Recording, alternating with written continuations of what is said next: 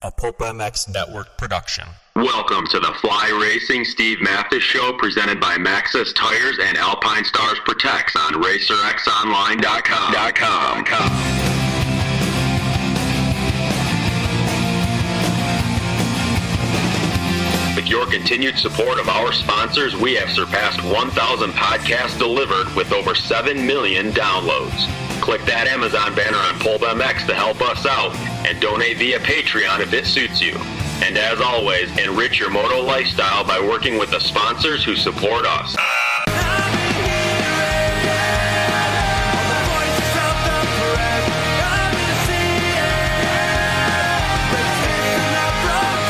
The original Moto Podcast, featuring legends of the past, stars of today, season previews and race reviews, introspection, opinion, facts, and laughs. Here's your host, Steve Matthes.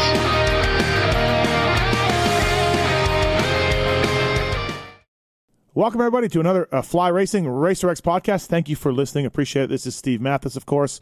FlyRacing.com. Please check them out uh, on the web. Formula Helmet out now. Absolutely killing it. Uh, the guys have released some data as well on the Formula site over at FlyRacing.com that uh, will show you how their helmet racks up, uh, stacks up, I should say, against the uh, competitors' helmet. So if you're looking for the latest, greatest high end uh, helmet to help you protect in low speed and, and high speed crashes, the Fly Formula helmet might be for you. I have one. I absolutely love it. Thanks to those guys as well. Mountain bike stuff. I run it. I love their helmet. Uh, Pookie's got some fly racing mountain bike stuff too, everybody. So women's uh, apparel is uh, readily available. Uh, thank you, Fly Racing. Blake Baggett, Justin Bogle, just a few of the guys that run in Fly Racing. Zacho Osborne as well. Uh, thanks to Alpine Stars. Alpine Stars uh, protects. You know their name. You know their product. The Tech 10 boot, the most advanced boot in motocross today. I love the Tech 7. So if you're in the market for that kind of products, uh, you know the name of Alpine Stars. So please check them out. Maxxis Tires, MXST, developed by the King, Jeremy McGrath. Uh, Maxxis.com for light truck tires, uh, mountain bike tires, uh, uh, trailer tires, things like that. Uh, the MXST tire is their answer to a high end performing tire. And like I said, developed by McGrath and used by AJ Catanzaro right now out there in Supercross. Thanks to the folks at Slick Wash Products. Also, Monster Energy Pro Circuit uses their three-step washing solution uh, process, and uh, use the code Steve when you check out at slickwashproducts.com. Slickwash.com, I should say.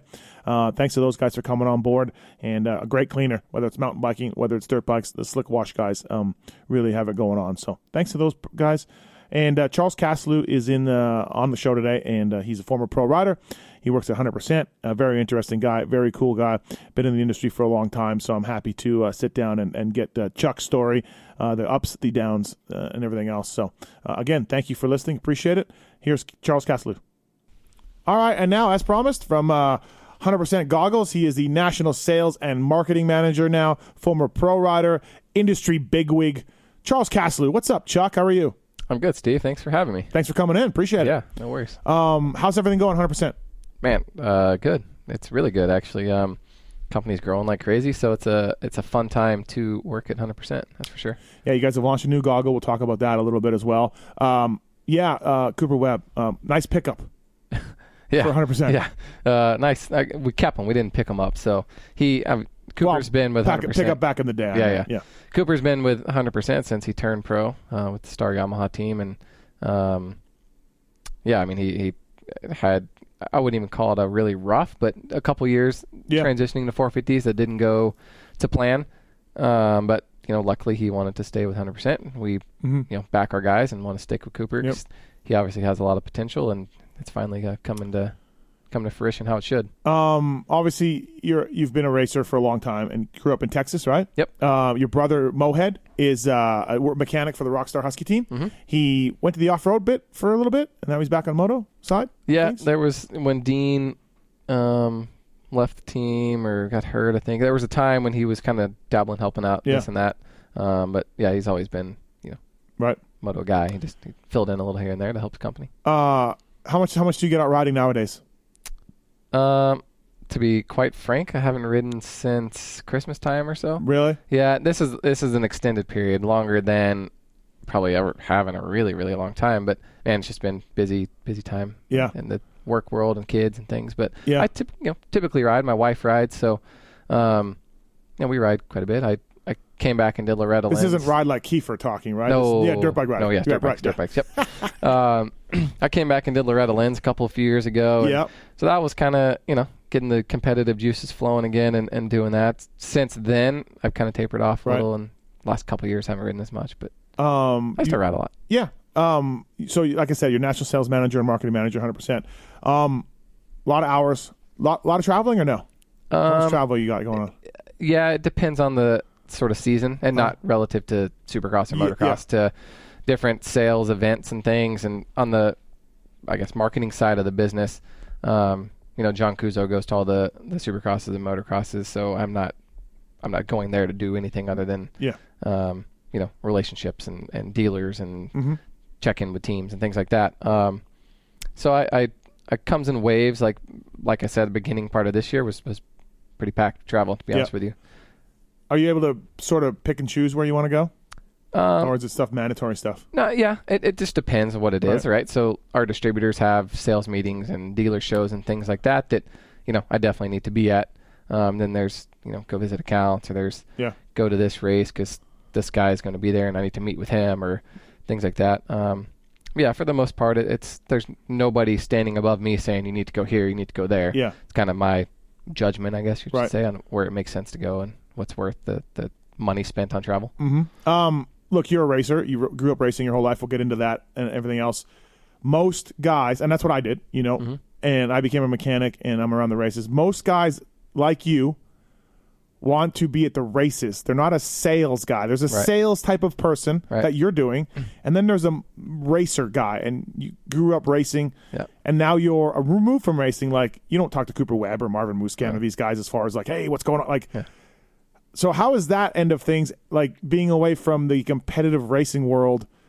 Truthfully, I did a little bit of what you did with the uh, FMF brand manager job Mm-hmm. at Parts Unlimited that one year, and I didn't like it. Like I was still foot in racing. Right. How, how's that for you? It's an adjustment. Right. Um, you know, transitioning from racing to the working world, there was I mean, that was definitely what I wanted to do. I wanted to go to the races. Yeah. Okay. Be a So, gear yeah. guy or- yeah. You started a pro taper right when you first got out Uh, of. actually, answer MSR, We'll- Pro okay. Taper, all the same. Yeah, we'll but, cover that. But yeah. Um, yeah. initially, you know, gear guy was where my brain was going. That's Yep, what I thought yep. would be would Yep. be fun to do because you're involved enough um, with the riders to actually feel like you're kind of You're doing kind something. of in their team. yeah, Right. you're in their camp, right? Um, and to be honest, there was actually a, a little bit of an error, like a couple few months there, dwindling down the racing career where I, I thought about being a mechanic. okay. Um, Don't do that. I'm kind of glad that didn't go the Don't way it that. went. So, um, but yeah, I, I, it's a transition for Yeah. sure. And I, you know, the older I get, the more responsibility I've taken on and Yep. Mm-hmm. different roles I've been in, and the more I've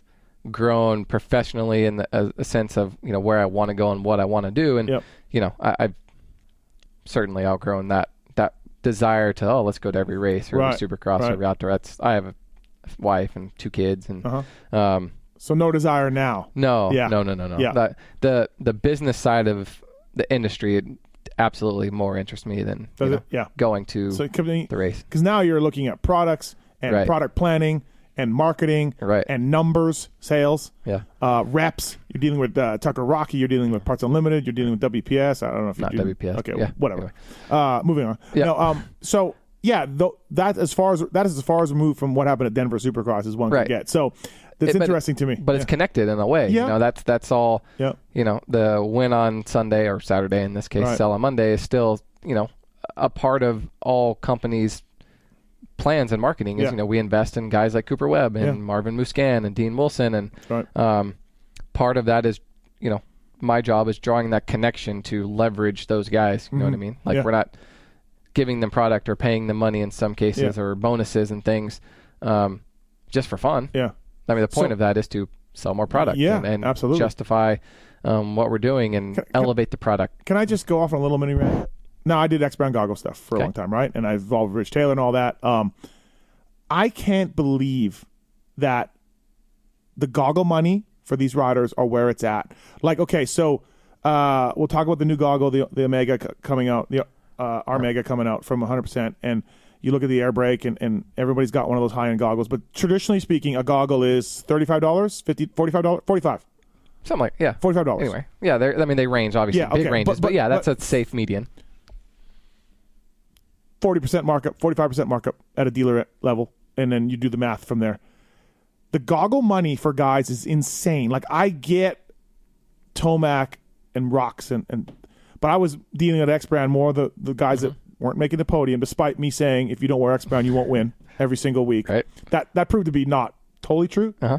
But dude, the salaries are gnarly for what you have to sell in goggles to make that back. Right. Yeah. It's and high. there are um, some bigger business companies involved in the moto goggle Yeah, space that yeah. um, don't. They're not held accountable for the motorsport specific sales, justifying the motorsport specific Yeah. marketing. Yeah. You know I mean, like Yeah. it's it's this really big number of here's what we do as a company. Right. We're going to sell this and Right. market this. It's not. There's no connection between the two. Whereas you know companies like us or Yeah. you know X X brand and or- things yeah, like that. yeah. You know that Because you look at a small. this is the primary look at what revenue you- driver. You look at what you're getting for for your money, like a small goggle strap. Although goggle straps are getting wider, Mm-hmm. you know you're not you're not it's not it's not like fly all over their chest Right. and their pants. Yeah, or somebody like, you know, Oakley. There's probably even some connection to the point of just TV branding on seeing, you know, the Yeah. logo on TV, and Yeah. they have, you know, these algorithms and third-party companies that measure that and Yeah, yeah. put it into a Yeah, dollar the Joyce figure. Julius yeah, thing, like, oh, that- that's worth yeah, this. right. Whereas somebody like 100% or um, other companies that are Right. dedicated to the motorsport space, you know, that that what does that mean? That doesn't. Yeah. That's a hard Yeah. connection to make. Yep, yeah. I mean, I had a guy at X Brand hit me up that's never had a chance of seeing a podium, but good rider, Mm-hmm. never going to get a podium. He's like, yeah, I've got an offer right now for forty, What? and I'm like, huh? Like you should take that. He's Okay. like, yeah, and he did, Yeah. and whatever. But I'm just like, oh my god, is that where we're at with goggle money? Uh, that's that's that's high. that's podium money. That's what I thought. This was a few years ago. I'm not, I haven't been doing I it. mean, but, I guess- but yeah. anyways, To And- each his own. I mean, that guy must no. be doing a good job. When you look at the strap, Right. is your is your is your is your is your uh, your visibility. But anyways, um, so that's my that's my mini rant was goggle, Yeah. goggle money. Um, how been much? driven up by some companies. Yeah, how much do you uh have to? How much say do you have, if any, about who wears 100 percent and how much you pay them? Um, yeah, there's. I'm involved. You're certainly. involved? Yeah. Yeah. Um, you know, John Cuso does the um, athlete management at the races, race services, um, and when there's an opportunity, you know, he brings it to me and says, "Hey, this guy's available, and I think he's a good fit because of this." And you know, then you know, we kind of roundtable, and if we think it's a worthwhile investment, then Mm-hmm. you know, obviously I go to Ludo and Mark that own the company, and Yep. um, we have that conversation on a higher level and figure out if we can make it work. So Yep. Um, so yeah, so you're you're involved Yeah. then. Yeah, you're looking at a guy and being like, uh, good dude, fast. Uh, we can market fits the him. brand, yeah, markets, and, aged, whatever. Yeah. you know, works well with John because that's a big part of it. You know, Yep. They're working together every Saturday, and um, yeah, and there's all all those elements, social media following, all these different Yeah, elements yeah. that kind of blend together. But ultimately, if the guy isn't winning races or performing well, that's kind of a, a no starter. You know what I mean, right Yeah. there from the beginning. So, um, but then there's guys like Dean Wilson that, you know, Dean is a great rider, but the reason we jumped right on the Dean Wilson opportunity was because his following and his um, social media following and his fan base is super dedicated, and that's a guy that you know we want to be aligned But- with. So Uh, so Ludo and Mark, uh, how do you say Ludo's last name? Boinnard. Boinnard. Yep. And Mark Blanchard are the owners of 100%. They were the owners of One Industries, uh, Tag Metals as well. Uh, I did a podcast with Mark on uh, on maybe last year. Mm-hmm. Uh, you helped facilitate that. Uh, really interesting guy. I loved his story about coming over from France, yep, jumping on John Gregory from JT's doorstep, and starting from there. Uh, really interesting guy, designer guy, everything else. Uh, but a really couple of guys that have, uh, let's face it, made a ton of money Mm-hmm. in motocross with different companies and built companies up from from nothing. And they're, Yep. they're doing this again with hundred percent. Uh, what's it like to work with Mark? I mean, he's he seems like the nicest guy ever, and then like, a, but a huge imagination, a huge designer. yeah, right? man. Like, he there's times when you'll be talking to Mark and the wheels are just turning, and he's you know he's thinking of something that I didn't even ever Yeah. consider or I didn't even fathom Right. that, that where that's going. right. Um, and Ludo is the same way in a, in a, a different respect though, and and his is more, you know, how to commercialize whatever we're talking about, or how we could sell it, or how yeah. we could. Mark, you dream it up. I'll yeah, figure out how to. Um, they and it's funny because they're uh, they're like oil and water. You know, they're they're quite different. They're both um, from France and you know been in the U.S. for a long time and super successful. but they're like oil and water, but it just works, man. They they stay in their lanes and they um, they counterbalance each other in a really um, unique way. That man, it's it's almost like the uh, perfect storm. Right. Yeah. The advert, the, some of the ad campaigns that Mark has done over the years and designs for JT, and then one, Mm-hmm. uh, the J Law stuff, the Dungey stuff, the story. Uh, he's, he's Yeah. got some great stories, you know. Yep. Um, and and he has a great team of, of you know designers under him too that are Yeah. certainly involved too. But Mark is Mark has had his hands on more stuff than anybody in the industry knows. You know, like even Yeah. from the cover of Racer X, Yeah. the logo of Racer X Yeah. for the last twenty years. yeah, You know, that was him. yeah. I know. Kind of, kind of a neat guy to work with. Yeah, it Yeah, is. yeah, There's the so much knowledge there. Right. Yeah, him and Ludo are in the office every day. Yeah. I wouldn't it's be in the. If I had their money, I wouldn't be in the office every day. Right. There's no Yeah. chance. yeah, but they're man, Right. it's it's inspiring to be there. Right, right. Um, there comes a point, I think, in every company, and you know, again, this is you have a hand in say it. You have a lot of athletes. You got the Geico team, Mm-hmm. you got the Star team, Dino, Webb, Marv, Seeley, Plessinger. Mm-hmm. Did I miss anybody? That's the heavy Okay. hitters. Yeah, Yeah, it's the major And guys. that's just in the U.S. Yeah, yeah, yeah, yeah, exactly. Um, I think there comes a point where, uh, for every company, you're like, hey, we're spending a lot of money on these athletes. Um, do we want to cover the cover the top ten? With, I mean, I imagine you guys have top ten most nights, right? When it comes to all those guys being healthy, anyways. Uh, or do we want to put all our money? Oakley, as always for years, had a different sort of Sure. Tomac, RV, Dunge. You know, those Yeah. guys got the money.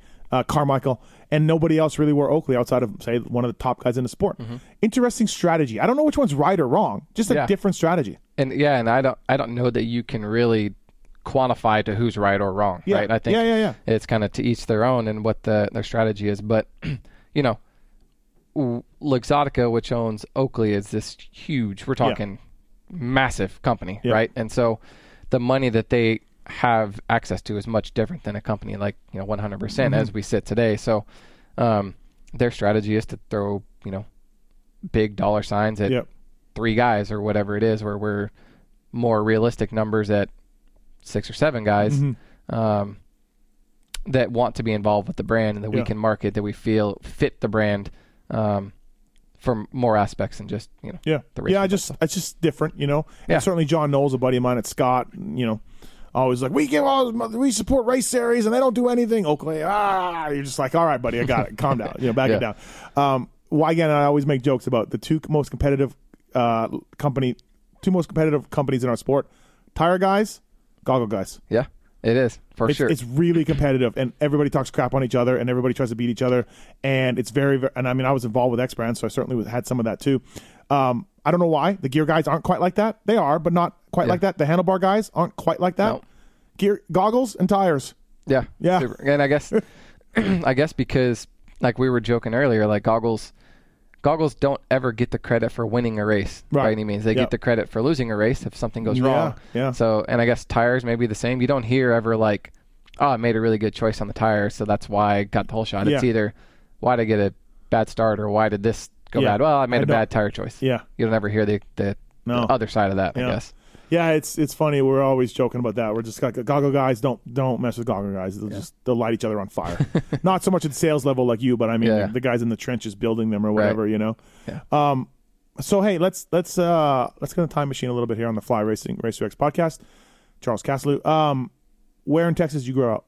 Houston area. Houston? uh, yeah, northwest of Houston. Okay. Uh, so grew up there, riding, riding. Dad got you into the bikes. Yeah. Yep. Yeah, my dad, uh, he rode as a kid. Um, and then when I was younger, he didn't. He raced go karts, and they, him and my older brother did some other stuff. And then, you know, at some point, he got back into dirt bikes and was doing. So like, there's a no, there's another Castloo brother. yeah, no one knows about him.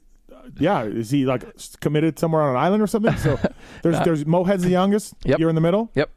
And then my older brother Kenneth uh, still lives in Houston area. Oh, He- he- nothing to do with the moto. Nothing to do with moto. Never really cared to ride. Really? around it. Okay. He's he's six foot nine. What? Uh, yeah. Size like 18 shoe. He's a massive man. He's is yeah. he adopted? No, same guy. Yeah, we're as far as I know, we're all the same. Anyway, yeah, he never. uh, yeah, There's a six foot nine Castloo brother. That I Yeah, just, I'm just finding around. out right now. if you pay attention to like Houston Supercross or Dallas Supercross, you'll you'll catch him. Does he He's play there. basketball? No, no, he, he doesn't. Do, no, Of course Yeah. he didn't. Of course he didn't ride a bike. He couldn't fit no on one. No, never really rode bikes. He anyway, yeah, he's he's still in the Houston area, so that's my dad, Okay. when I was younger, got back into dirt bikes and was doing. Your dad rode when he was a kid? Or- Yeah, yeah, yeah. And then he would, when I was younger, like enduros Yeah. and like hare scrambles Okay. and things, and um, so that's what I obviously started doing when I was a kid. Still trying, Um, I'm still trying to process this. Hold on. I'm gonna. You keep talking. I'm gonna ask Parabinos if he knew that, about your brother. Okay.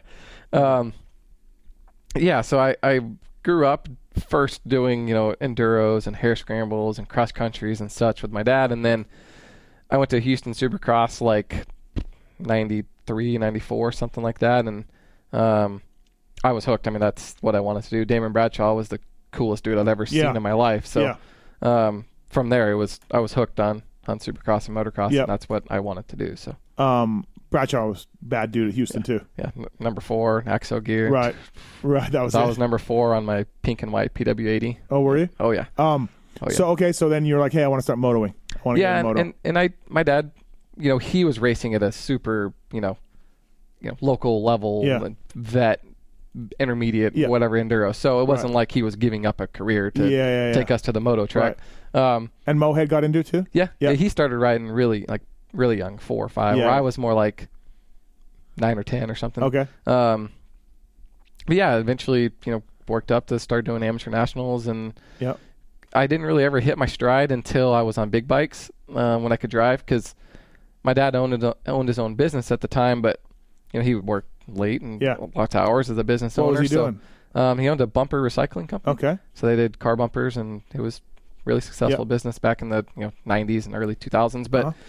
So I could never practice really, and I was like, fu- I was full dedicated. Like I was Read so in- magazines, watched it so into yeah, it. yeah, oh, loved yeah. every minute of it. Right, I couldn't right. wait. So once I turned 16 and I could drive, like I really took a big step in my Okay. development. Mom I was could- fine with all this. yeah, she wasn't stoked on it Right. necessarily, Okay. but yeah, she was right, fine right, with it. Right. Um, I mean, it kept me out of trouble. Like. I was, as soon as I could drive, I was at school, straight home, grab my bike, straight to the track for Right. night practice and whatever. Yeah, so yeah. it was. Um, Was Three Palms around then? Three Palms. Yep. He, Yeah. The guy that owns Three Palms owned a track before that. Okay. Um, so that's where I rode a lot, and then Three Palms. Three for sure. Palms, cool place. Yeah, it's weird though. When I growing up there in the living it, it was like, ah, this is boring, or this has been Okay. the same forever. Yeah, but now going out and going back there, I'm like, ah, that's a pretty fucking cool place. Right. Wow. Right. Um. So So, yeah, okay. So then you started getting serious. yeah, I started getting serious and getting better, and you know, got some support and would do amateur nationals, and I'd finish some top tens, and Parabino said he did know Oh, that you have a yeah. six foot nine older brother. okay. all right. Um. So yeah, I I got to the point where I was, you know, getting some, you know, some Yeah. top fives and some motos Yeah. and things like that, and Were you? How were you? Was the family, mom, dad, and Mohead and everybody, and six foot nine brother all going to Loretta's and Ponca? No, No? Six foot nine brother didn't go a lot. Okay. Um, I guess later he would, like Yep. he'd show up for a couple days Yeah. or something. But, But would the family go to Loretta's? Is all Yeah. Because because you were fast. yeah, you were a good know, rider. You know, I was actually talking to someone about this the other day, and I, yes, we traveled as a family a lot when we were younger, Yeah. and then once I was like pretty good, and I, I had a Honda Houston deal my last couple of years as an amateur, and they had a semi, and Yeah. you know they would take the bike and I would fly to What some years races. is this? 2004. Okay. 2005. Um, so it was weird though. I would just I would find ways to the right races. I don't know, man. Like I, so like EBR Performance did my engines and suspension forever. Uh-huh. Um, you know, he needed his box fan to go to these amateur nationals to support his riders. So I'd be like, hey, I'll drive the box fan if you Oh, pay okay. for fuel. Yeah, and yeah. So then I would drive it and I'd get myself there for free. And um, yeah, I don't know, man. I just Yeah, made it just- happen. just but and out. then my mom Would or you- dad would drive out Did later. you go to World Mini?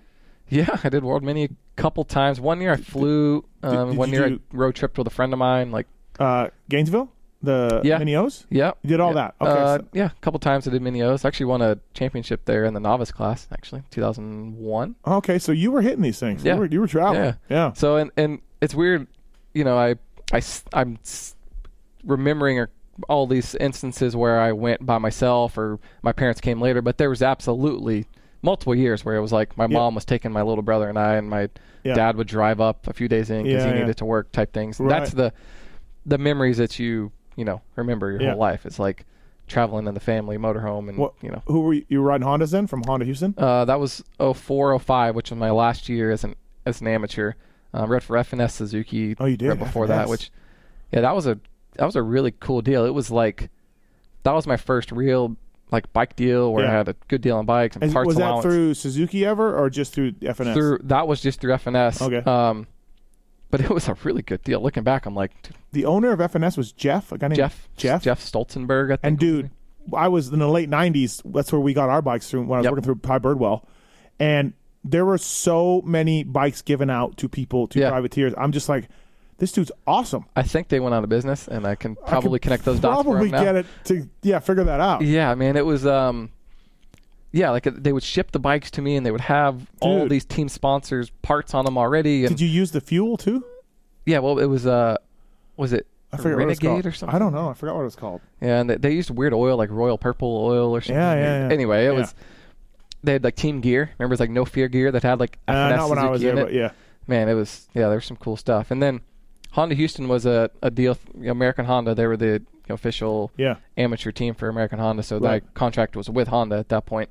Um, but I kind of the FNS Suzuki deal fell apart super late in the year, um, and the Honda Houston deal at that point all I could get was two strokes. So 2004 amateur A class I rode CR 125s against Oh boy. everybody was on How'd that four go? strokes. Uh, not good, not well. It was. Uh, um, looking back, it was probably really good for me. Yeah. Um, Is Naveen there then? Naveen was Doing there then. motors? Yeah, Okay, yeah, yeah, yeah. Um, but he was really focused on four strokes at that point. Yeah. nobody gave a shit Right. about me on the. Was that two-stroke. JG? Yeah, JG. Was there. JG was the Yeah. guy. Yeah, and I think and Tommy Hahn Okay. was the guy too, and um, Will was like on 80s at that point, I think, or maybe just getting on big bikes. Yeah. Um, but yeah, I was on. CR So you're are you in the class of JG and Tommy. Yeah, Tommy Hahn? that's your, that's your class. Yeah. Um, they're Tommy's my age. JG is a little younger, um, a couple years maybe or a year or Yeah. two, but Dude, he, he- was always better than me. So He was. we were in the same class. he was an but- amazing amateur rider, wasn't yeah, he? To- and Tommy was too, man. Tommy Yeah. was really good. Um, And you're on a CR 125. Hey guys, what's up? yeah, dude, I remember Loretta Lynn's 04. I couldn't get to fourth gear on the start straight because it was so deep. I would grab fourth and just oh, back to third. Whee! like there was two two strokes on the starting line in the pro sport class. It was me on a Honda and Michael Willard on a KTM Okay. 125. But Yeah. his KTM 125 was eight horsepower faster than my Right, CR right, 125. right, right. They were awful back then. But it- but so but but Honda had. Yeah, that's what I had. But Honda said, "Hey, we're gonna support Castley." Like Yeah, like yeah. you can get these these CR one twenty fives and these parts allowance to go with it and Yeah. these bonuses, Right. which I was never going to get. Yeah.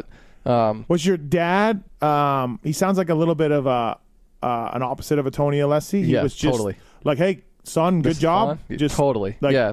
He, You want to go to the woods? Let me know." yeah, and that's and that's I guess now that I have a son and you know if he shows interest in riding or not is to be determined. But um, I will definitely go that route more with my son. Like Yeah. my dad was like, "This is great and this is fun. Good Yep. job." Like I Wh- whatever you want to do. I can recall one time I think in my whole career where he ever like expressed, you know, he was upset about something. Yeah. Like I got like a I fell or something and somewhere at Yeah. a race, and he's like, "Ah, you shouldn't have done that." Every other time was just like, "Oh well, that was cool. That Yeah. was fun. Good job. Did you have fun, you." kid? Yeah, yeah, that was it, man. That's that's our upbringing. Was Mohead any good? Yeah, and there was there was a time when uh, there was at different age groups. He's five years younger than I am, so we never really raced with each other. Yeah. But there was times when he was better in his age group than I was And in you- mine. yeah, yeah. and then there was times when I was better and he was better. Right. He did KTM Junior Supercross Challenge in Houston one time, got second, I think. Oh yeah. So yeah, he was he was a good Yeah. rider. He quit. So not to jump down the road about him, but he quit like right as right after he got on big bikes. He blew his shoulder out really bad. Um, he would probably tell you a different story about it. He says I made him sit at the track for a while while I practiced, even though his shoulder was blown out, and uh, it made him load his bike or some drastic story. But um, he so he gets hurt and then he has surgery and it's it's legit bad Yeah. deal. He comes back, you know, the whole three months or whatever it is, he's talking about, you know, can't wait to ride and this Yeah. is all great. Yeah. And that's when I got my Honda Houston deal. Um, and long story, but he rode Honda 125, Yeah. so I took his old bike as my practice bike, Yep. whatever. So when he came back to ride, we load up and go, and I go out on his old bike, and he goes out on my old Suzuki 125. And actually, I hadn't rode out yet; I was still getting changed. He goes out, rides one lap, comes back to the truck, and is like, "Yeah, I don't want to do this anymore." What? Like, what? like you've been hurt for six months or four Yeah. months, whatever it Yeah. is, and you've been talking about you know you can't wait to ride, and Yeah. you got this bike ready did and all this lap? stuff. He did a lap, came back, was like, "Nope, I don't want to do this anymore." I'm like, That's odd. okay, well, we just got here. I'm going to ride. So you can hang out here if you want. um, and then, yeah, he was, he must have been 14 or so ish about that time. And, um, you know, he dabbled in stuff trying to figure out what he wanted to do, like play football in high school Yeah. or whatever. And pretty quickly, though, he be- became a mechanic for me a little bit, and then other local guys in Houston, Kyle Yep. Phoenix and Clayton Miller, and some of those guys, um, good friends of mine. And so by the time he was 16, he was already fully dedicated to this mechanic Yeah, gig. being a Like, mechanic. so I remember having to. He at the time you could be 16 and get a hard card as a mechanic, Okay. But to get a wristband at the race you had to be 18 because you had to sign the Okay. paperwork. Yeah. And you either had to have your parents there to sign it for you, the release Yeah. or whatever. So when he was my mechanic back then, I would take off my hard card, go up and sign up as a mechanic, Okay. sign the release form, Yeah. show my ID showing I was 20 or whatever I was. He's 15. Um, get the wristband, cut it off, tape it onto him so he could be my mechanic because I wasn't old enough to get mechanic. wristband. Jeez. Oh wow. So yeah, that's, he's been dedicated to his craft for Right. for quite some time. So Um. Okay. So yeah, you're riding Honda Houston. You're riding 125. It sucks balls. Uh. when do you decide? When do you turn pro? um, the end of 2005. So my last year in the A class got derailed by injuries a little bit. I actually Mm-hmm. got four strokes by that time, and like I said, I think I was a better rider because I I really had to like Work. override and work Yeah, for yeah. it the year before. Yep. And then when I got on a four stroke, I was like, oh shit, this Right, is, right. this is awesome. What were you friends with JG and and Hahn? Tommy more than JG. JG was California guy. Yeah, yeah. We'd, we'd only see Only him saw him at Loretta's or amateur nationals, and I wasn't yep. really friends with him. But Right. uh, Tommy, and, Yep. yeah, they were they grew up in Kansas and moved down to Texas they moved down by to that Texas, point. right? Um, so I turned pro at the end of 05. I got hurt um, doing like a Ponca qualifier or something. Were you close to Tommy in speed? no, no, No, no. He no. was winning eight Yeah, stuff. yeah. I was a you know sixth, seventh, tenth, Yeah. whatever guy. Yep. Um, some races I was the worst on the 125, but four strokes. Yeah, yeah. there. I'm talking about when you had an equal, Yeah. equal machinery. um, so anyway, I got hurt like May or something of that last year. So I'd missed. I was hurt for the Loretta's regional. I couldn't do that. Mhm. So I was hurt all summer, and I came back and went to Ponca, but I'd rode like two or three times before that, and it wasn't a good idea. And, but I still had my de- heart set on turning pro at Yeah. Millville. Yep. Um, and then I came home from Ponca. So the week everyone's at Loretta's, I crashed and separated my shoulder, um, which derailed it even worse. But uh, to make matters worse than that, we thought it was dislocated, and I was riding with Shorty, Andrew Short actually, and Jackie was there. Jackie Hudson is what I call yeah. her, but Jackie Short. Right. Um, and we thought my shoulder was dislocated. So Jackie's like holding me or pulling on my shoulder while my friend holds me, and it was it was not dislocated. So that was bad looking back. But, Nurse Jackie was trying to help me, and Right. uh, Shorty was grossed out by it. He couldn't be around Right, it. So, right. um, anyway, that's what's going on while my Yeah. friends in competition are at Loretta's. Yep. So I didn't get to ride Millville because I just uh, s- separated my shoulder. Um, I came to Binghamton, and which was there was like a week off, I think, or something. And This is 05. yep, 05. So I rode This is amateur still, day, still Steve Matthes and Tim Ferry, by the way. Um, factory Yamaha. Yeah. Yeah. So anyway, I did amateur day there, and it, it wasn't good yet, but I started to ride, and then I did Steel City, the last one, and Mm-hmm. Yep. I didn't qualify, but I was close. Like I Yeah. was at the time you raced to qualify. Yeah, yep. Kids these days won't Right. know about Understand that. yeah. Um, Well, you still got the LCQ racing, but yeah. yeah. So I qualified. You know, I was mid 30s or something, if I recall right. And to me, that was like, holy shit, I can do this. Yep. Like yep. I'm Wait, you said you didn't qualify. not. I so I was 30 whatever in qualifying. Oh. Um, nowadays that would put you in the motos. Yes, Back got it, then it, was it. like, Yep. oh wow, I'm le- I'm a top 40 guy that Right. take 40 to the show. Right, Like, right. I can do this. I can so do this. I was um, yeah, like wow, this is cool. I crashed in the LCQ and didn't make it, but um, and then interesting story. We drove all night from there. Sunday after I didn't qualify, drove all night to Little Rock, Arkansas, to some money race that was Monday on Monday. Yeah. Labor Day. right? Yeah, oh, Labor Day. That's right. yeah, Yeah. So Labor Day Monday in Little Rock. I literally we drove all night straight through. Right, Taco Bell for dinner. My dad um, pulled into some track in Little Yeah. Rock at 7:30 a.m. And, and did some sort of money race to try and make Yeah, yeah. a little bit of money. And um, so that was the pro debut, if you want to call it that. Um, and then 06, the plan was to do East Coast Supercross, but I crashed at a local arena cross in Little Rock, Arkansas. Oh. Actually, totally disconnected. nothing. Damn uh, it. And broke my arm and had to get a couple plates and screws, 12 screws in there. So I missed East Coast Supercross and came back for outdoors. Um, helped put together a team in Texas. It was actually pretty cool looking back. Me and Uh-huh. a couple buddies um, had a nice rig and had a car that went inside the rig Oh, wow. that was wrapped to match the, Oh. the truck and all of our bikes matched. And Who was this? uh, Kyle Phoenix and Ryan Grantham. Ryan Grantham was like scoring points and Really? doing pretty well. Yeah. I do not remember that guy. um, My bad. Yeah, he was good. Um, and Kyle and I were like bubble main event guys. Yeah, and, Um, anyway, so we put that together with the help of a bunch of like local guys that raced and local businesses. And looking back now that I've, uh, you know, know how much stuff cost. Yeah. Like we had we opened a we had a business account for the um, expenses, and Yeah. we never had more than I don't know five hundred dollars in the account Yeah. ever. Yeah. But at the end of the year, we ended up only the deal was we're gonna do Supercross and outdoors. We'll split any expenses once the you know company account's Yeah. empty. Yep. Um, we'll just split gas three ways. um, and we never had money, but at the end of the year, we only paid for like two tanks of gas. Oh, really? So like, yeah, we made Yeah, it. I don't know. yeah. like its money Yeah. would trickle in here and there. Right, and right, right. We were pretty entrepreneurial, if I, you know, look back at it now, because we made like web banners for the top of this HoustonMotocross.com website that had Yep. like support your local team and Yeah, how to yeah. donate here. yeah, yeah. people liked it and did it, and it was it was cool, man. It it um, That's kind of neat. Yeah.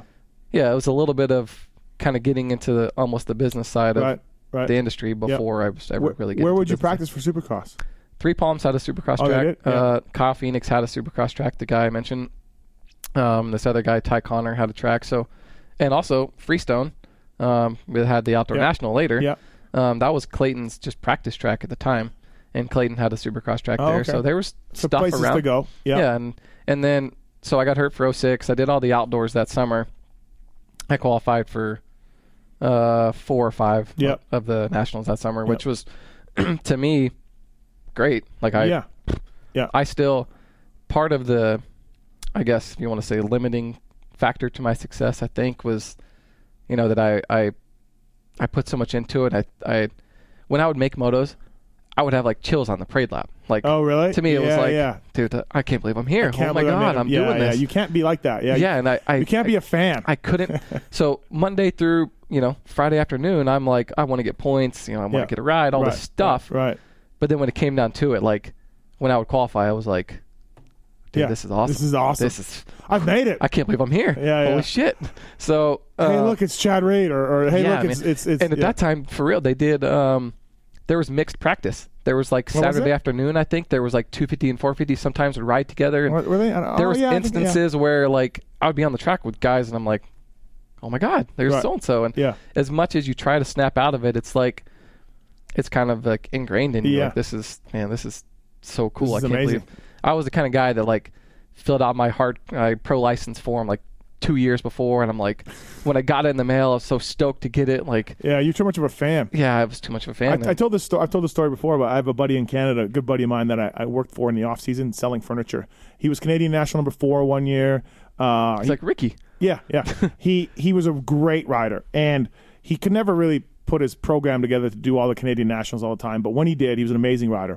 But he also had this business doing. So, anyways, so one year he's like, I want to do the 500 nationals in the U.S. This is the early 90s, and he's like, I just want to do it. And he drove to everyone from Canada down, and dude, he was like 12th in the points forever. Uh, he was killing. And 500s weren't deep, but Yeah. whatever.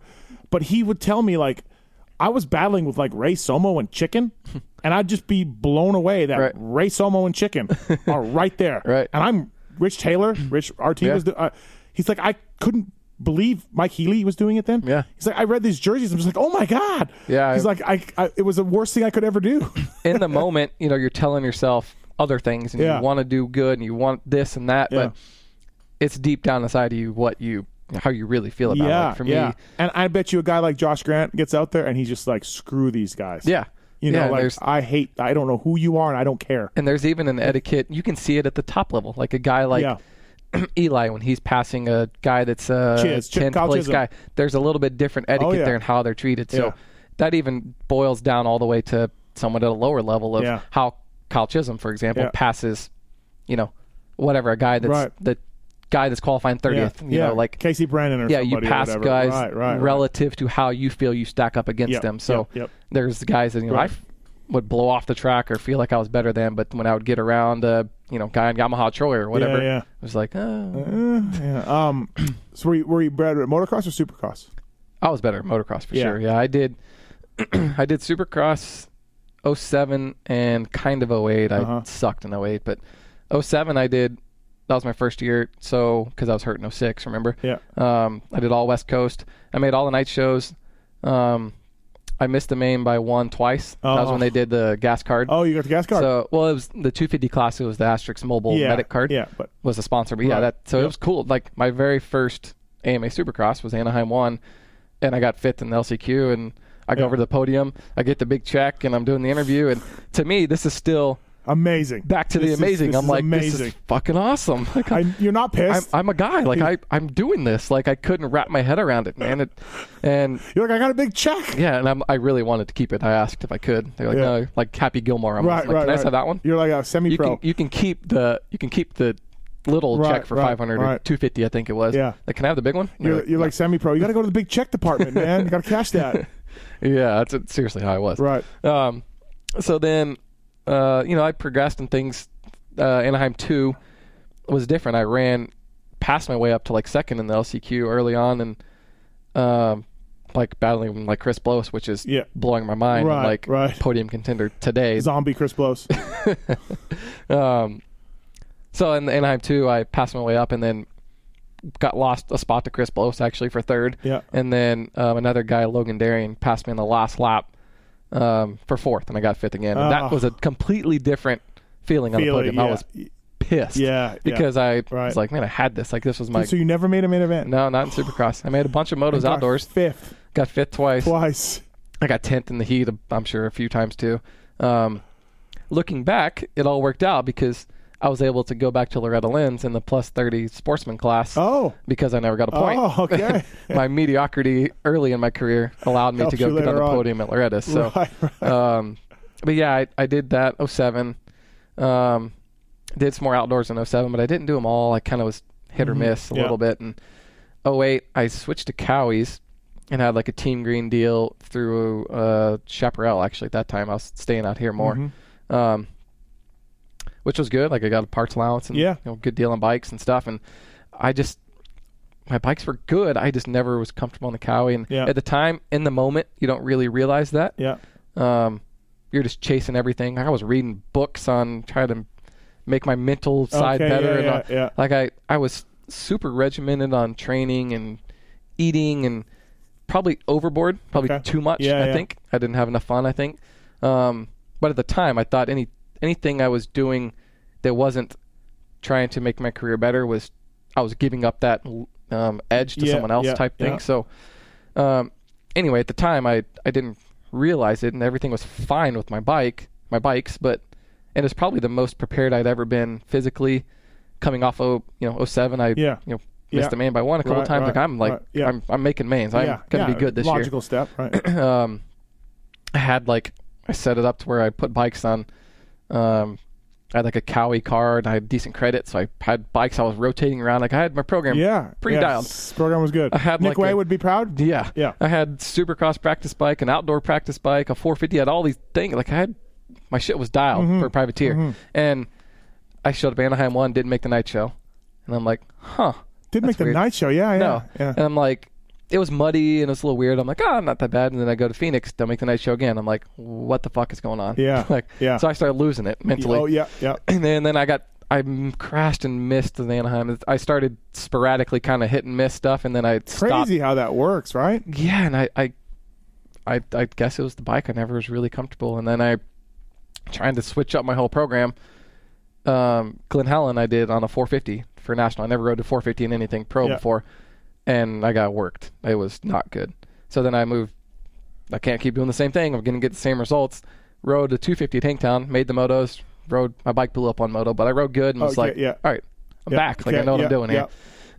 and then I I had decent results here and there. I got some 25ths and stuff, but nothing nothing great. And by the middle of outdoors that year, I I kind of I could sense it. Like I How old were you? uh How old are you at this point? I must have been like 22, Oh, okay. 23 Yeah, maybe. Yeah. so when I first started racing pro, I'd set some pretty specific goals with myself. I could Yeah. tell other people about Yeah. these, but like, look, if I'm at this point and I'm not doing this, i- it's time to give it up. Yeah, like yeah. I'm not going to be Yeah, the guy yeah, yeah. that just Right. floats around because like Right. I like made ends meet on how I would get to the races and all these things, but like Right. I didn't want to keep figuring that out for no, No, reason. no. And I, It's very uh, mature of you, by the way. yeah, looking back, it, it was, but right. I, I could have made. You can make a decent living doing like local arena crosses Yeah. and stuff in Texas, Yeah. and you can make a Yep. few grand a weekend. Right. But I always looked at that and was like, that's not what I. It's not why I do this. Like I want to do Yep. Damon Bradshaw number four in Right. Supercross. Right. Right. So, you know, I'd made kind of a deal with myself. Like, look, if I'm not getting points and making mains and supercross and doing these things after X amount of years, like I need to. Yeah. That's it. Like Yeah. I can't do it anymore. So, coming towards the end of 08, I kind of like, look, I haven't really been hurt like bad. Uh-huh. Like I missed some races Yeah. and stuff, but like generally speaking, I was okay, Yeah. and Yeah. I'm kind of I where I I'm, I know where I fit. I kind of whatever bike I'm on, whatever training program I'm on, I'm on. I've tried it all. Like I kind of end up in relatively the same spot. So yeah. um, I'm good with moving on. I I I knew racing wasn't going to be a career, meaning Yeah. I'm not going to retire from racing dirt yeah, bikes. yeah. Yeah. Um, and again, partially because maybe my my outlook on yeah. Opening ceremonies. I'm Yeah. like Yeah. Supercross. Oh, oh, yeah. No, man, that's probably awesome. something to do with it for sure. Um, but yeah, I, I knew that wasn't in the cards for me. Um, so towards the end of 08, I, um, I, I knew all along I needed to be making relationships and kind of Uh-huh. trying to open that door because I, Yeah, I loved you racing. still love I wanted racing. to be Yeah, in this. yeah, this right. is all I want to do. Yeah. So by towards late summer of 08, I, I was wearing MSR at the time, and Randy Valade was working there, and yep. um, Ex ex pro Randy. yeah, Villard. East Coast Planet Canadian Honda, Canadian national Canadian champ, champion, uh, Planet Honda rider, Coors Light Suzuki rider. Coors Light Suzuki, which really fit him well, by the way. Uh, Randy's awesome. Um, so he was MSR guy, and I formed a good relationship with him. And I would make it a point. I would do like race reports on after races and Yep. pictures and write a little Yeah, okay, something yeah, and yeah. email them to people. And Yeah. every time I would go to MSR to see Randy, or I would go to Pro Taper and Yep. these places, Troy Lee, I wore for a while.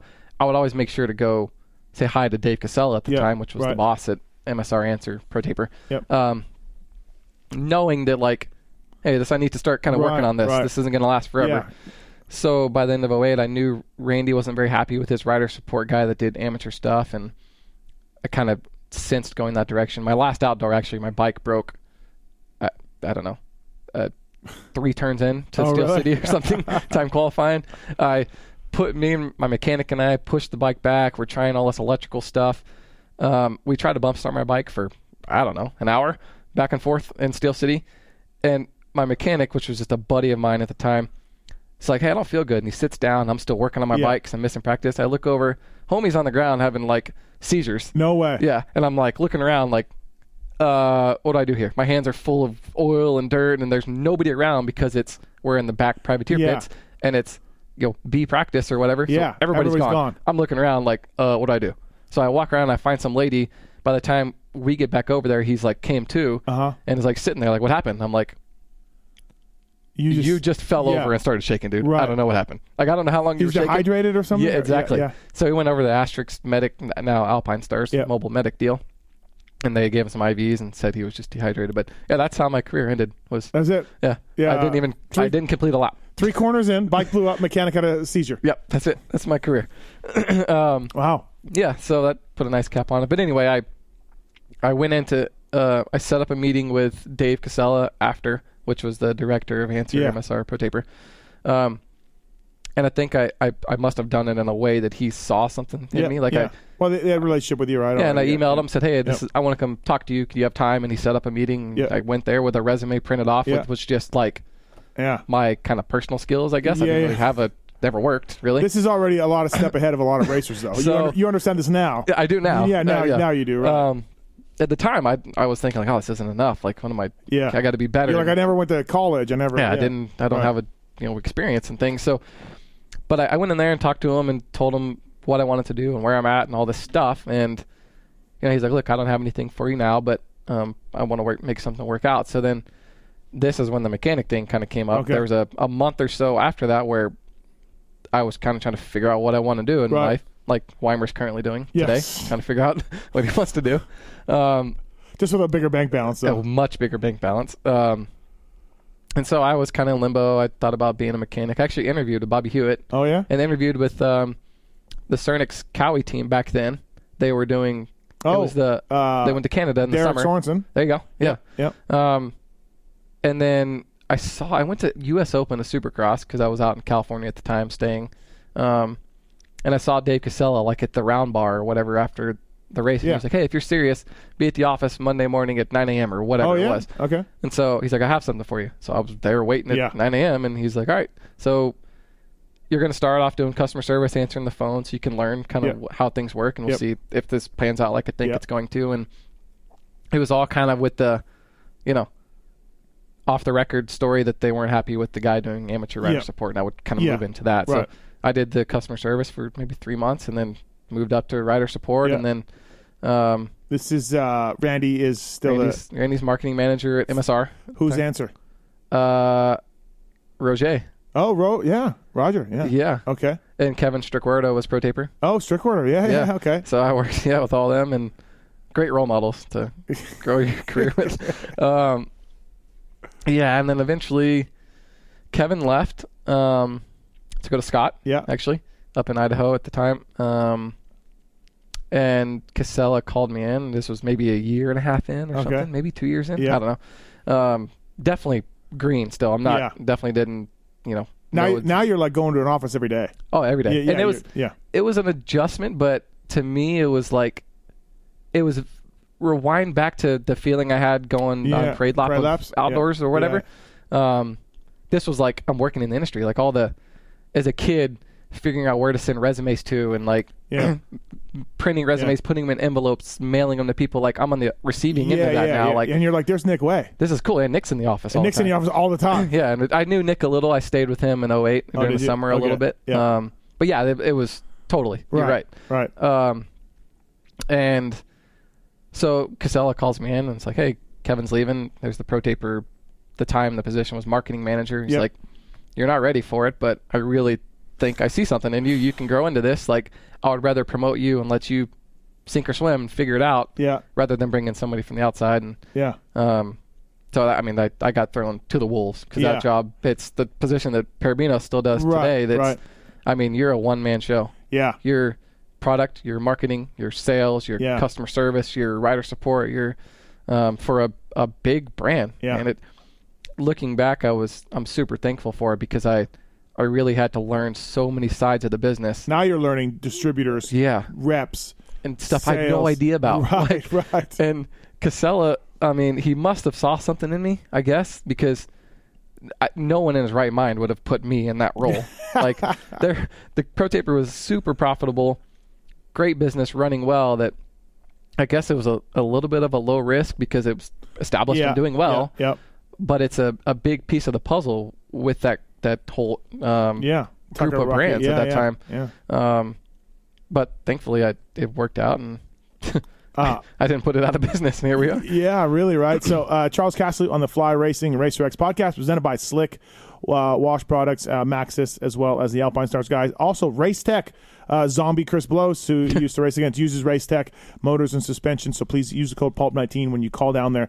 Mention Pulp uh, at racetech.com and uh, get your suspension service. Get it some love. Do you ever use Race Tech when you raced?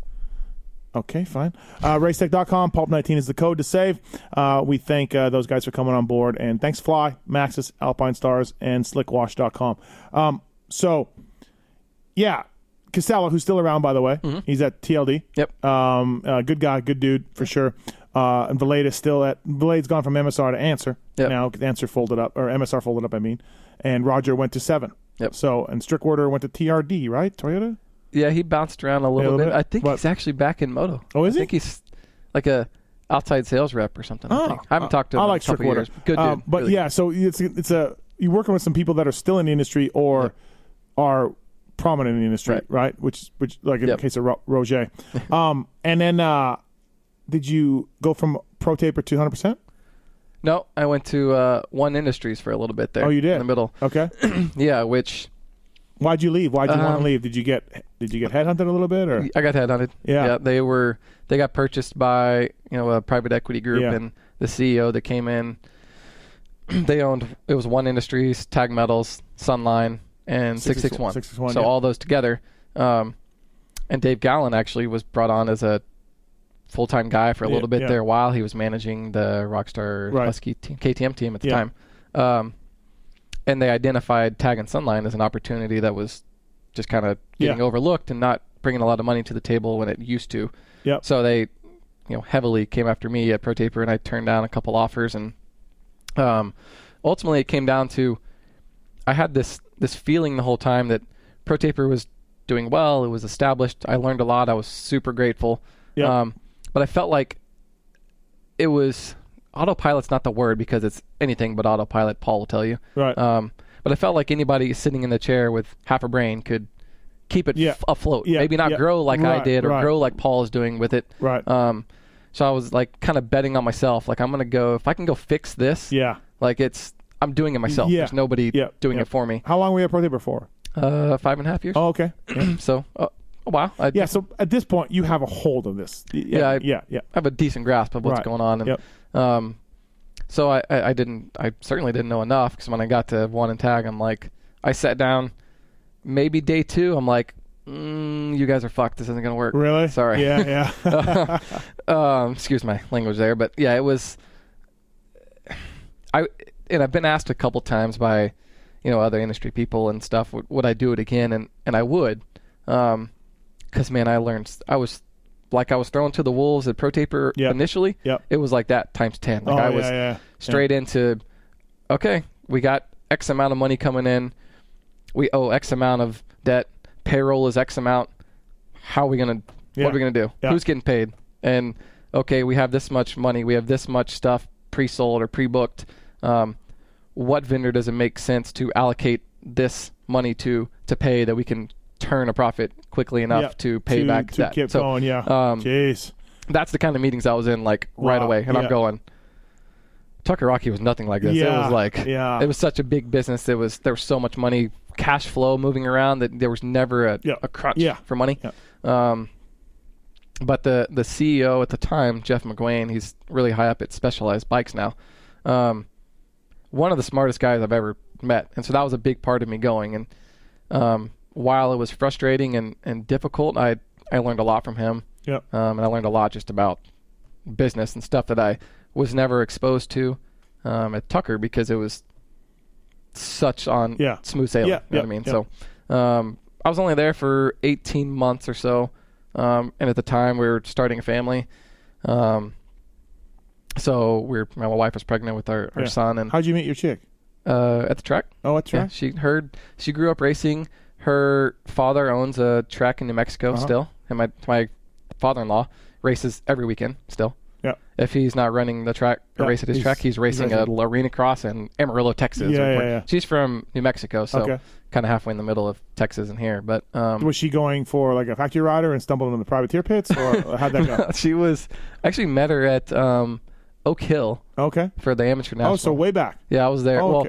I was already working at this point. Oh, oh, I'm sorry. I was Yeah. um, I was working at MSR, answered Yeah. Pro Taper, and Okay. um, she was there racing and Right. anyway. But um, yeah, so that's the the the tree branches of racing Yeah, are yeah. widespread here. Right, so right. That's cool. trying to keep trying to keep my son away from racing isn't the right way to put it, but I'm certainly putting other soccer balls in front yeah, of him and things. Yeah, yeah.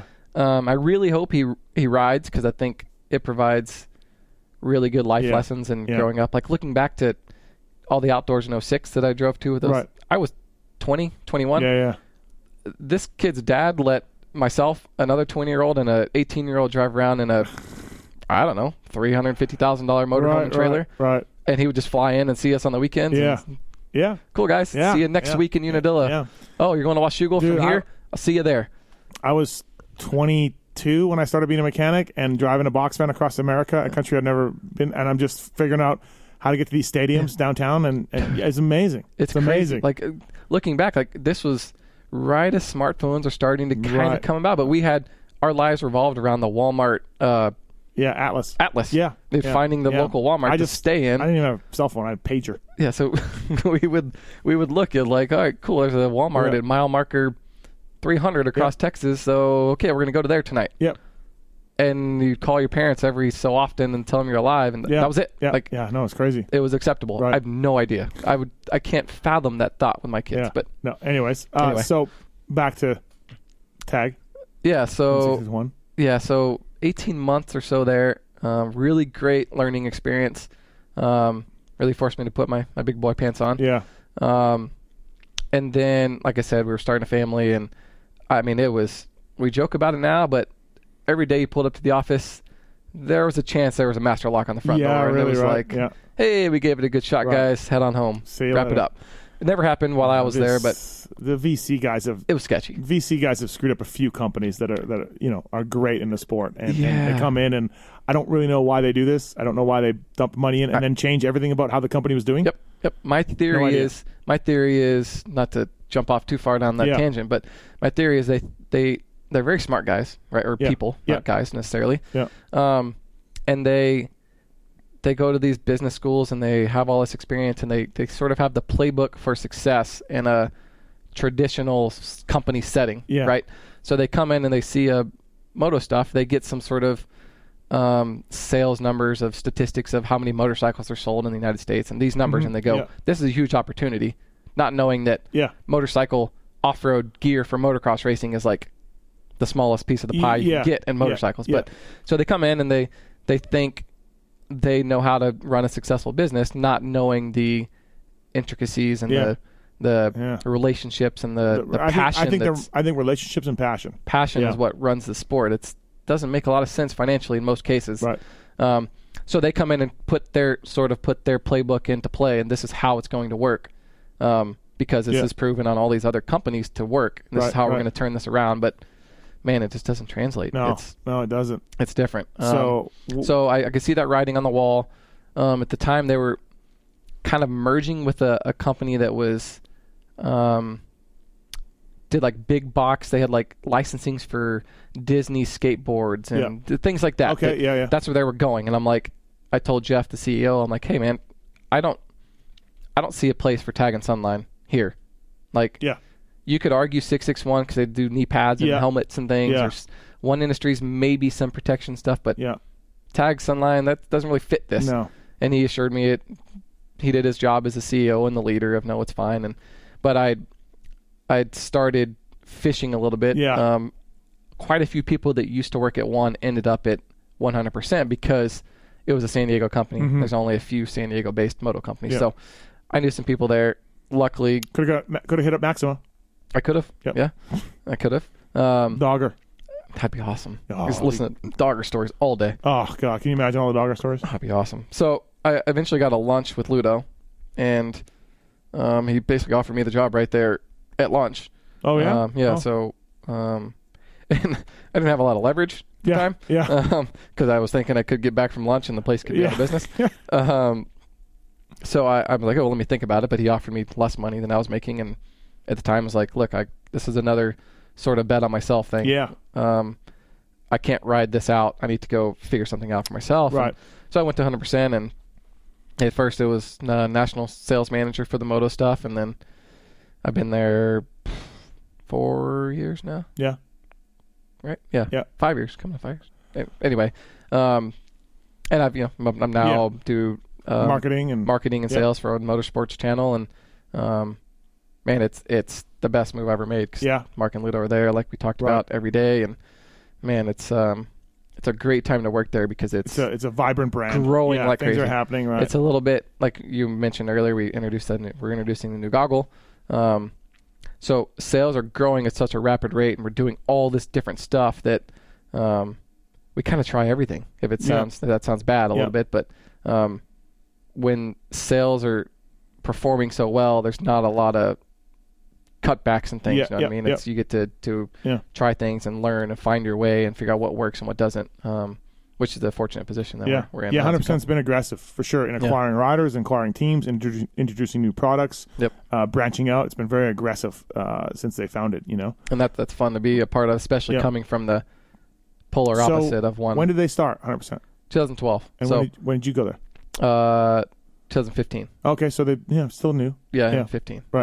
Um, so the Armega is your answer really to you know the the Airbrake, the Right. the uh, prospect. Uh, it's something that I think every goggle company is working on and they want. Um, but you guys have done it at a I guess a, I guess the big thing for sort of what I've got what I've gathered from you is there's obviously some features in it and innovations in it, but the price point was important. That Mm-hmm. was important, right? Certainly, yeah. Yeah. I think the hundred percent consumer is um, value is part of the equation. The the brand look and the colors and designs that Mark does are incredible, and Mm-hmm. that speaks to people. But um, getting something at a good value is very important. So Yeah. the Armega goggle was been in the works for year, literally years. Yeah. we've known we need to do it. We know we need to do um, a goggle with that sort of technology, and, Yeah. but we wanted to find Kind a way. of comes from the snowboard world, right? Bit. Oakley, like when Oakley came so. out with there, I, I think, think that's so. kind of where they got an idea. Yeah, I think so. Um, so we knew we needed to elevate and innovate and, and have technology in that Yeah. um, that vein, uh, if you will, and but we wanted to do it in a way that was different and solve some other problems. And then most importantly, we found creative ways to manufacture and develop and create the product to where it could be at the price point that it is, which Yeah. is ninety dollars for the clear lens version, um, 100 for mirror and 120 for hyper. Um, that was a big part of the equation was methodically thinking through how Yeah. can we make this and throw everything we can throw at it technology wise, but then produce it at a price that can you know Mm-hmm. Yeah. sell to consumers. Yeah, and I, I don't, and I don't think it's. um I mean, yeah, the money involved in R and D something like this, and I know from other end of products, like it's big, and the Mm-hmm. Yeah. the number of versions you guys probably went through is Oh. is long. Staggering. Yeah, right, it's right. if you look look back to the first version that somebody rode with to what it ended up, it's like kind of Yeah. how we got there. Yeah, it's, yeah, yeah. um, yeah, and, and I think, um, I mean, Cooper Webb still wears the old version, but I think that this kind of goggle, and of course, it's the curved lens, it's the injection molded lens. Uh, this will be everywhere. I think uh, uh, with all the companies soon Right. enough. Don't Yep. you, don't you agree? Like this is where we're going. Yeah, absolutely. And it's, you know, we were talking earlier. I think it's it's a different consumer than our, if you will, core Yeah. goggle business at 100%, Yep. which is the, you know, Strata and Accuri and, and up to the racecraft. I think the Armega is a, um, a different high level consumer that's going to be pulled from other brands for in our sake, Mm-hmm. Yeah. in our our instance. Um, and I think that consumer has that made in his mind. I need the you know, injected Yeah. polycarbonate molded lens. And I need, I need what Webb and Musquin are yeah, riding which with. those guys will be wearing Yeah. it by the time you know this comes out. And, Right. Um, yeah, and I think to your point, those guys they want the latest and greatest. They want that best product. Yeah. They want that. They they have to have that. They weren't already buying our Strata goggle at thirty five dollars No, or twenty five dollars. Right, it's Yep. a different person. So, Yep. um, I just think the the the, the safety of the lens Mm-hmm. that that you know you guys have with that injection molded, the the the peripheral peripheral peripheral vision, uh, the field of vision, uh, the roll offs when you come out with them, Mm-hmm. like that's all just what everyone racing is going to be wearing. Right. Yeah. Yeah, and we have another cool little thing coming out with the Armega 2 is the perimeter tear offs, which um, has uh, basically a strip of clear glue adhesive around the whole outside edge Oh, of the tear okay. Yeah. So that um, that's what some of the riders will use. So when it's just going to keep misting. That's what's going to keep in there. yeah, so it Yeah. sticks to the lens. Yeah, So yeah. it's a seven stack of laminates. Um, the seventh one at the bottom basically stuck to the lens. Yep. And you can stack another seven stack, just the, I guess the eighth tear off will stick to the Yeah. seventh tear off Right. um, but it creates a seal all the way from the lens Oh, out yeah, yeah. to the outer tear off because they're laminates. They're all laminated together. Yep. So, um, And it'll stop the number one problem of laminates, which is water getting in Yep. between the, So the laminates. Right. kind of you get the full field of vision like you would with a film system Right. or with uh, tear offs, but you get the I guess security, if you will. Yeah. it's sealed off like a you know, film system. So Um, yeah, really cool for you guys to do this. And like I said, I think this is the way this is the way the future is going to go for for for for those guys. And um, so this has been a big thing for you for the last year preparing for this. yes, a long time. I on the you know marketing side and, and planning ad buys Yep, and yep. launch campaigns that I'm you know, Mark and his team are handling. You know Russ Koza and those guys, the creative side of that, but Yeah. um, sort of the the plan of we're gonna you know do interstitials on this side and website takeover on this Yeah, side and yeah. kind of mapping that all out to where it all lands at the same time and you know Yeah. makes sense. Yeah, dude, I And can't the- imagine. And then the- uh, European launch and European Yeah. debut and Yep. those rider, all of that is yeah, it's there's a lot Right. a lot, a lot goes into it. So Right. um, I'm happy that you know by the time this hits the air, that you know the word will be out and that uh, you know people will be using it and seeing it. Right, and uh, yeah, it's it's. I don't know when we, is this when we putting this out when it comes out when are we when are we putting yeah, this out? launch day. Oh, we are. Yeah, Okay. let's do cool. that. I, I yeah I don't really know, but um, uh, you you That's tell the me. plan. Well, yeah, because we can't launch it now because you told me we can't. Yep. Can I take a photo of it and put it on? Can I put it on social media Negative. right now?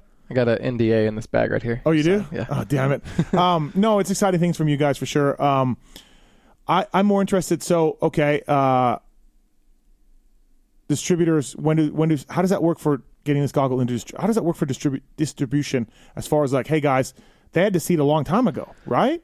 Yeah. How does that work? Not as long as they should have. Oh, okay. Um, because we didn't want any leaks. So, um, the top, call it ten distributors, came Uh-huh. out to our office um, a couple months ago now, and saw it.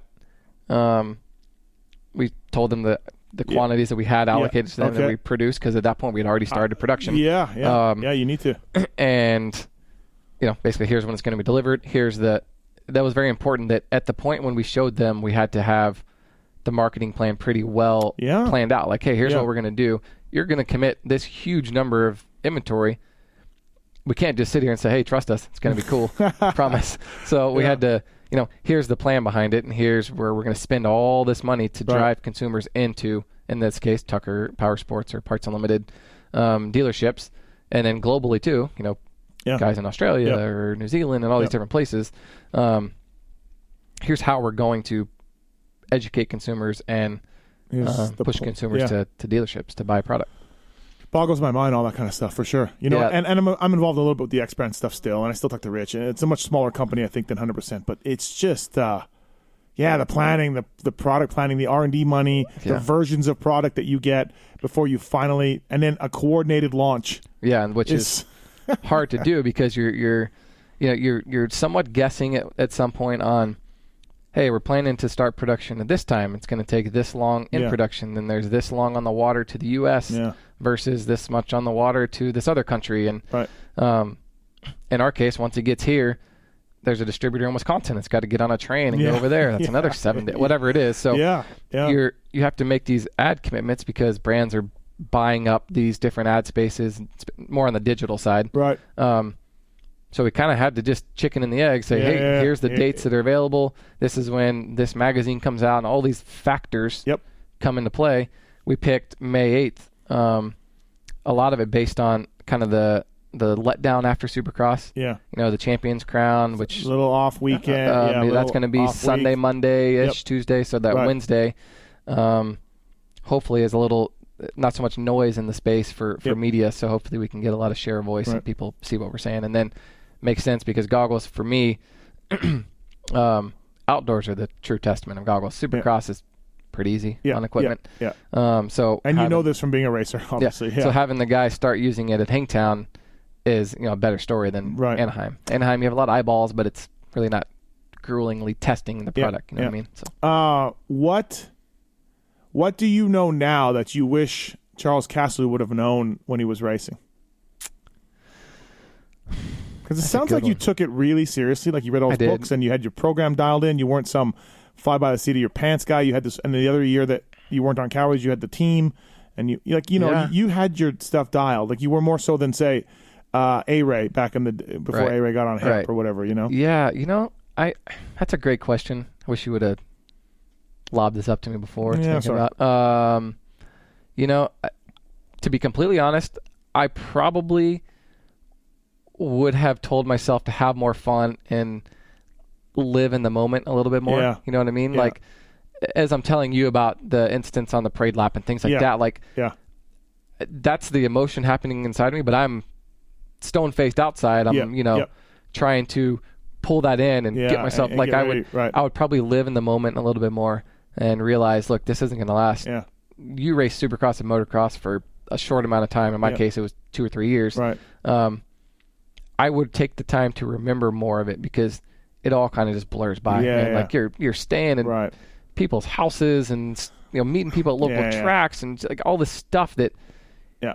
uh, when you stop and think about it, you're like, Yeah. that was crazy. Like, what, how did that even happen? How did we meet that person? How did we park there? And those details that you Yeah. just at the time, you're just in the most. You're just worried Yeah. about getting to the next place to stop to I went. wash your bike and Yeah, go run or whatever. I went to Germany for four months to be a mechanic. Like, what's Yeah. for the hell? like, I was I was going to these German arena cross series and like wrenching and Yeah. and I was going to do the GPs and we went to Austria and went to Belgium on these tracks and Yeah.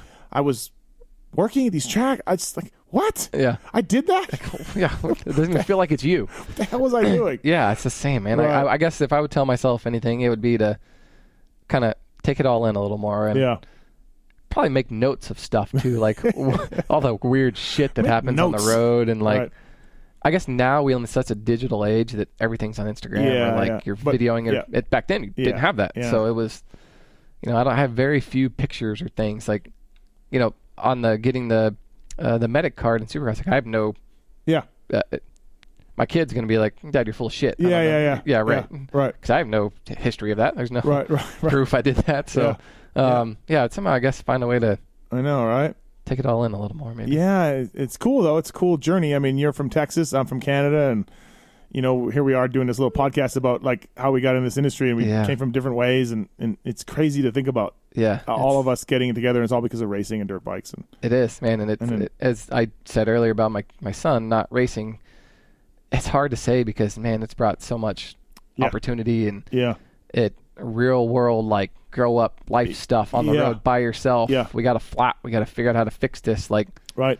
man, Yeah, I, don't know. I, am a mechanic. I'm like I'm a box fan. Hey, I got to get nitrogen for the shock. I got to get water for the ga- for the box fan for the pressure washer. and I- by the way, you got to figure out where to get all that without googling it on your phone. Oh yeah, yeah, yeah, yeah. I'm driving around like, and I got yeah, it's crazy. Where am I sleeping tonight? What am I doing? Like all of that, right? Yeah. You just, it's crazy, man. Yeah. Um, and now and now, you know, it's funny to me to look at like yourself or Perebijnos or John Knowles or or myself, and now we're like older and we're like in these responsible positions. Yeah, yeah. We're like grown adults. Yeah, I have. I have kids I remember that. I remember Paul when he just rode at ferries, and I was just like, hey, who's this guy? Yeah, who's this kid? yeah, who's this kid? You know, I mean? Yeah, getting all aggro about and Wow. Why is he angry? oh, fantastic. Uh, well, hey, man, good luck with the new goggle. Thank you. Uh, the Armega is out now and is a big deal for you guys 100%. So, uh, and uh, really cool to hear your story. Like I, like I, I, I, to- like I told you, um, whether it's uh, uh, Paul Feed or Rich Taylor or yourself or Valade or everyone's got a story on how they got here, right? Mm-hmm. Yeah. How they got into the industry. And it's always interesting. Yeah. It's never All- a little we're all failed, but all get- the same. We're all failed racers, maybe at some point. most of us. That's the common denominator. Not not not uh, Jack and Coke, Jake Weimer. no, no, but, he's but, different. But most of us are just failed racers. RT wasn't really a failed racer. no, I guess he good. wasn't. Yeah. But yeah, Right. it's all relative. Right, right. Uh, Fly Racing Racer X podcast. Uh, thank you for listening. Thanks, Chuck, for doing this. I appreciate it. And uh, uh, we'll see you at the races, man. Right, thank you.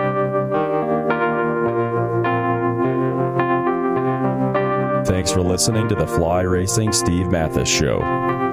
Don't forget to check out some of our past shows, including motocross legends such as The bad boy, Rick Johnson. I looked down and my hand was junk. I mean, it was sitting over to the side. The tendons were jerking in weird places. And, and my biggest disappointment with Danny Storbeck is that he never said sorry. Because Danny and I were friends, and we've never talked since. Brian Lunas. Before the 500 event, Dave and I fly to Germany, go down to Stuttgart.